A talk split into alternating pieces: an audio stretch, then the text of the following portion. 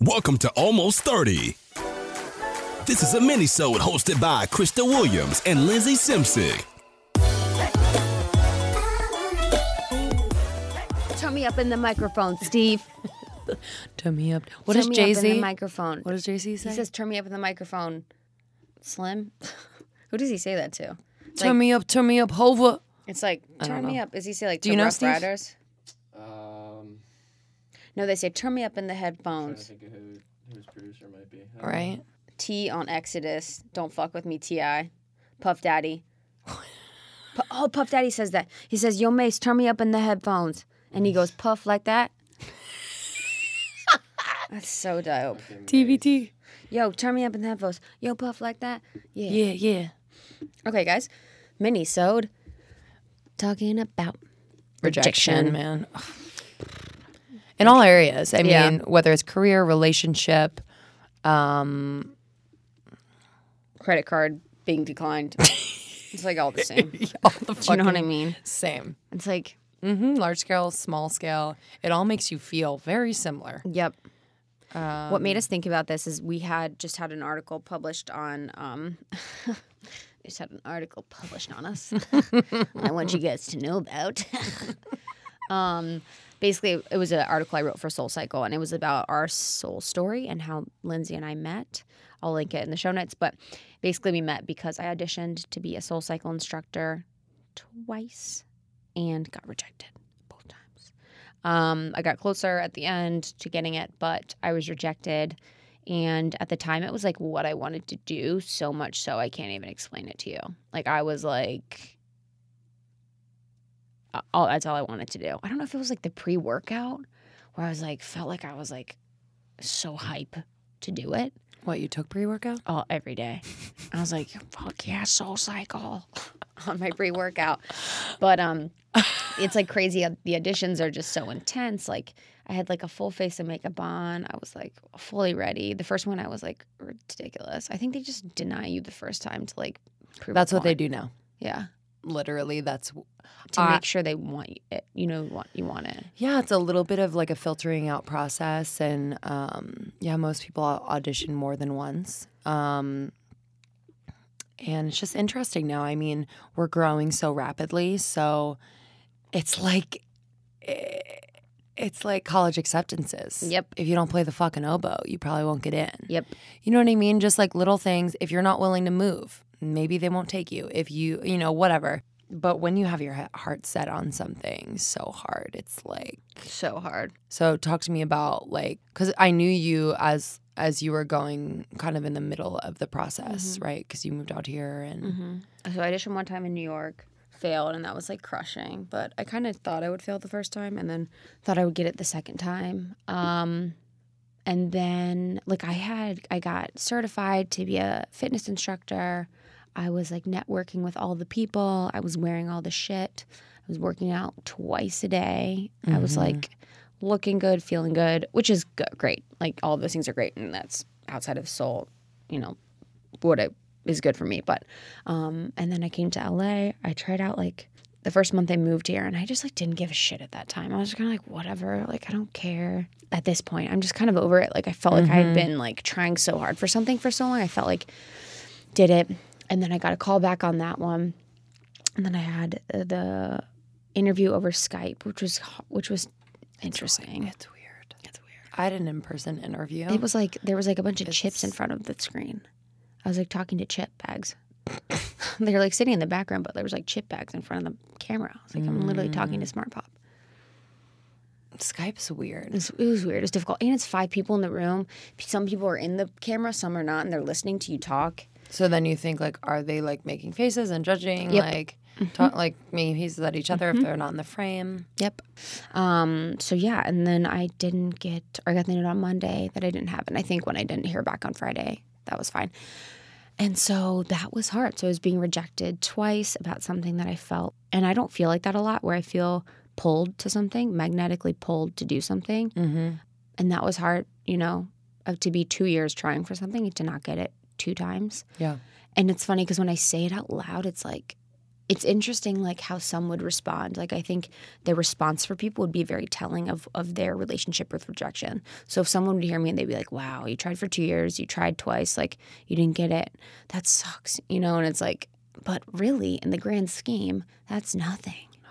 You know like people at soul try out three or four times like and i'm not trying out right now but um i don't plan to right now but it's just like that's nothing. Like that is trying for nothing. You know what i mean? Like that you need to be trying for years and you need to like never stop if you think it's for you. And i should tell that to myself but it definitely gave me like a hard lesson of rejection because i feel like i've done stuff that makes me it's easy for me to not be rejected. Do you know what i mean? Like i go for things that i probably know i'm going to get or achieve. Mm, you know and i guess and i'm trying to think of an example of that actually i don't know i kind of like go for stuff all the time but maybe it's like with blogs or my brand or like going for justin you know like when- i don't know i kind of go for stuff but i you think do. I you think I- absolutely do. I don't think I have as much rejection as like I don't know. I don't put myself in the face of rejection as much anymore. Mm-hmm. Maybe I do. Yeah, I'm putting on a podcast and I'm putting myself out there. You do. Yeah, I do actually. You do. Yeah, but um, so it's interesting to be to get more comfortable with being rejected and kind of understanding what that means. Yeah, I think that's part of like the method of how you deal with it is putting yourself in front of it more mm-hmm. often. Mm-hmm. I think with like acting, I've just have been conditioned totally. to be rejected. Talk about that. over and over and over, you know? And one out of, I don't even know how many auditions, 50, you maybe get? Maybe. Maybe. That's actually a good number. Mm-hmm. and I literally, I will go in, audition, and forget about it, Mm-hmm. which is good. But then at the same time, I'm like, am I not like fiery enough? Like, do I not Mm. have like that, like, about it? Like, do I Mm-hmm. need to be more aggressive? And s- sometimes I feel that way, but most of the time it's like eh, as long as I prepared in every way that I could and gave it my best shot, then that's all I can do. So I should just leave it and if I get it great, if not on to the next. I don't want like that that heavy feeling to be carried with me to the next audition and and taint like what I'm about to do. Mm-hmm. You know what I mean? Totally. So I kind of walk into the room, or I've been trying to walk into the room as if like I've not never been rejected, but like that's not even Mm-hmm. So in the space. You Yeah, know, it's a need to have non-attachment. Mm-hmm. Non-attachment to the outcome, which is so important. Because what's going to make you happier? Being attached to getting that role or being non-attached? mm-hmm. And it's the latter. Absolutely. And that's I do feel like I got further in the soul cycle process when I was unattached. When I went into the audition, I just was like there. I'm like I wasn't introducing myself to everyone. I just kind of like went in, rode, did my thing, Mhm. left. Yep. You know, I wasn't so like desperate. Because there, people do smell. I'm not saying you were desperate the first time around, but people 100%. smell desperation, 100% makes them uncomfortable and because they feel like you they owe you something. mm-hmm. I mean, if you're walking into soul cycle auditions with a red lip, me pointing at myself, you're probably a little bit desperate.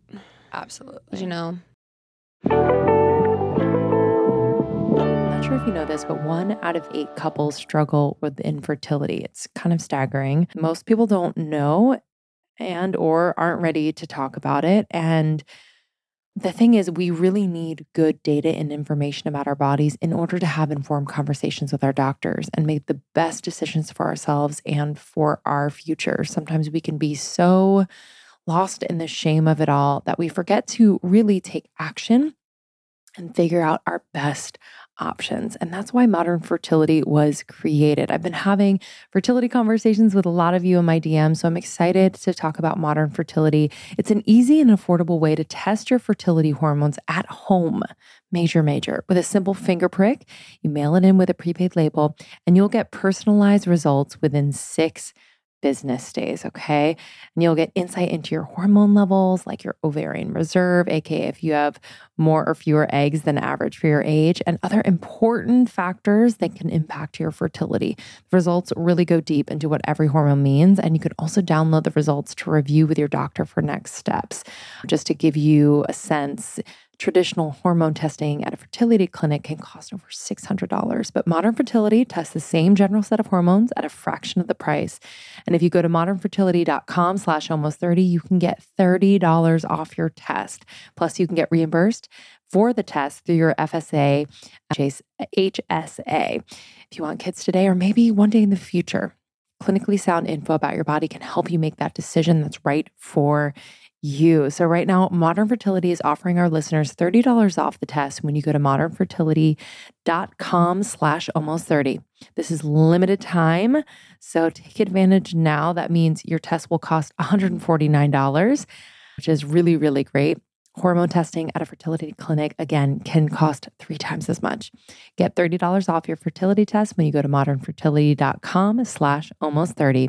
That's modernfertility.com slash almost 30.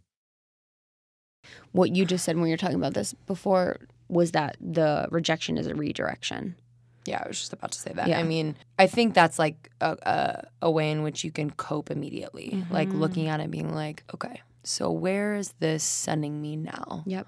or what is it making me feel now that I could use for my next venture or my next risk that I take or whatever it is? And like, what do you think your redirection was? Mhm. To like almost 30 Mm-hmm. to do this. I just wasn't ready at that time. I would have to leave everything, go to New York, quit my job, go to New York, live in New York on people's couches, Yep. have money to live on my own. You know, I couldn't have done that. And I feel like it still brought me to you, like I said, you know, it brought me to knowing you. Like Soul Cycle is still a big part of my life. Yeah. and it just made me it kind of made me pull what i loved about soul cycle to like direct that to other things so i love to like move i love to connect with others i love the community of it i love to like teach Yeah. you know so it's like those things i can still do just not in that format Mm-hmm. and i think that's interesting too to like think about if you've been rejected like what it is about that opportunity what pull you to that and try and find it at another place Mm-hmm. try and take those things and try and take it someplace else. And I also think too it's important with failure. Like I feel like the more you fail though, like obviously the more you win, the cooler you are, but the more you fail, it's like you, the more you are trying new things, you know what I mean? And something is going to stick. Like you need to continue to try new things until something sticks. And if you are not trying new things, if you are just afraid to leave your job or afraid to do whatever because you're afraid of being rejected, it's like You are stuck. you're selling yourself short. Selling yourself short. and you probably will generate more anxiety Mm-hmm. because you are stuck because you feel like because people on i think at our core like we love change we like things to be Mm-hmm. Not in an- everyone does. but at our core i just feel like there's something about us that fights it Mm. because it's like uncomfortable Mm-hmm. But like if people let it flow Mm. Like our spirit. our spirit yeah Mm-hmm. i think that I don't know. That's like when the magic happens, like where you kind of like relinquish control Mm-hmm. over what's going on and trust that something like bigger is just at Mm-hmm. work here. Like I've been saying that a lot in class. I've probably like oversaid it, but I just think like because we lean on ourselves so much, Mm-hmm. We're just like, okay, like I didn't do this, I didn't do that, like I could have done this, and it's like, okay, maybe, but maybe you just kind of let that go Mm-hmm. and and trust that there's something much Mm-hmm. greater, much bigger than you could ever imagine going on here, and to lean on that instead of yourself might be more comforting. Will allow change to flow through you better. It feels better not to fight it. I don't know. Totally. That is like and also too, like the the failures are helping pave your path. So it's like you're meeting people like with my rejections.